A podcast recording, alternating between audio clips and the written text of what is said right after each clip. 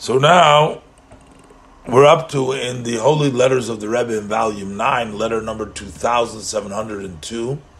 Baruch Hashem, the second day of Sivan Tovshin Yudalit, Brooklyn. Uh, Rava Chosid, this is looks like he was a um, uh, a son of a Rebbe. He is Benon Shel Kedoshim. When this word, this stands for this abbreviation of Benon Shel Kedoshim, a son of the holy, meaning when your uh, father was a rabbi or something, uh, an admur, not a rabbi, meaning a, a rebbe, then you write that. So Chaim Shimon Zev Shlita, I looked him up quickly on, you know, he passed away in Tafshin and he's buried on the Mount of Olives. But anyways, uh, so Shalom Avracha, the Rebbe says, uh, I guess the Rebbe, we have this letter number 2444 dated uh, the first day of Rosh Chodesh Adrish Tafshin Yudalid. So this goes back several months now. That's why the Rebbe is saying to him that he hasn't heard from him in a while uh, uh, after interruption. Um, and he, the letter was dated the 38 days that the Jewish people count. Uh, 38 days, meaning in the Sfirat Omer it was the Lamed Ches, the 38th day of the Sfirat Omer, and in which you are uh, telling me the good news that you, everything is peace by you, that you're doing well. So may the blessed Hashem grant each one of us to only give one another good news, only good and this is a pretty standard sometimes when people say to each other, and I remember uh, my father, my rest me, would always start the letter with such a, you know, thank God for life and peace, and so may Hashem continue to give us from each other only similar uh, language that the Rebbe uses here. But we say only good. What does it mean? Good. Good, we find, means Torah is good. Lekach toiv nasati lochem.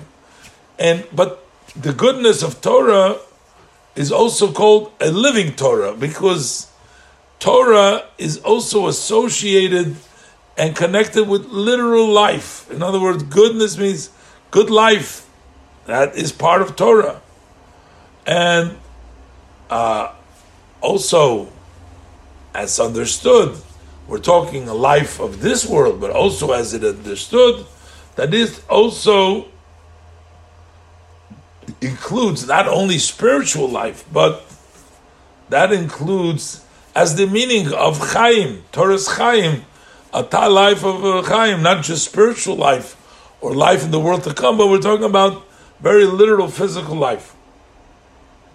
And the Rebbe says, especially Torah, as explained in chapter 36 in Tanya, the Torah is not in the heavens.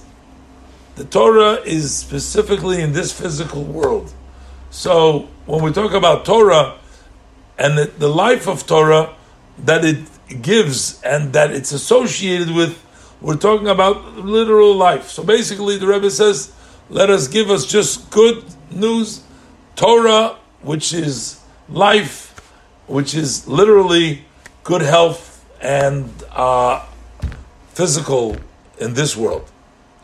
The Rebbe says, I enjoyed what you write about that you study every day a portion of the Holy Tanya. Now, notice some books are called holy. Here it says Tanya Kadisha. Kadisha means the Holy Tanya. Why do we call some books Kadisha, like, for example, we say the Holy Zohar. We don't say in every book, we don't say the Holy. Some books get, some books got the title Kadisha. So the Rebbe says this is actually from the language of the approbation, the Haskoma, the approval of the Tanya that was published in Zulkava and that was published places that were far from the Alter Rebbe's. They weren't near the Alter Rebbe, and it was published by rabbis who did not see the Alter Rebbe, and yet they refer to his book as the Holy Tanya. So the Rebbe wants to say that even people from afar who had no personal acquaintance and with the Rebbe, and yet they refer to the Rebbe's book as the Holy Tanya. Uh, and the Rebbe says it's already known that those who wrote the first approbation on the Tanya, which are the great of the Talmidim of the Magid of Mezrich, some of the greatest of the students of the Magid of Mezrich, they gave the approval to the Tanya, which has been printed in the Ta and, and the beginning of the Tanya. So they wrote like very, very powerful praise words for the Alter Rebbe for his publication and for the Tanya. So Rebbe is basically saying that you see how important the Tanya is in the eyes of all these great rabbis. And the Rebbe basically says there's an expression things that are public knowledge don't need evidence. In other words, everybody knows who the Alter Rebbe is and the Tanya, and doesn't need and that evidence doesn't need explanation. I said evidence, but the Rebbe doesn't need more interpretation. And the Rebbe says, for sure, you've also seen, Your Honor, the write-up, the Rishima of my father-in-law, the Rebbe, that has been published in the end of the book of the uh, that has the notes and the short and the uh, uh, short of the Tanya is brought out. So basically, the Rebbe is telling him. He says that he's learning Tanya every day. So the Rebbe says that's very very impressive. He's very uh, happy about it, and the Rebbe goes on to say how important the Tanya is. Okay, now this is something that he's already in the previous letter that I mentioned, in letter number 2444, over there too, when he went to the various different holy places, resting places in Eretz Yisrael, he mentioned uh, the Rebbe uh, for a bracha. So the Rebbe says, "Thank you, thank you."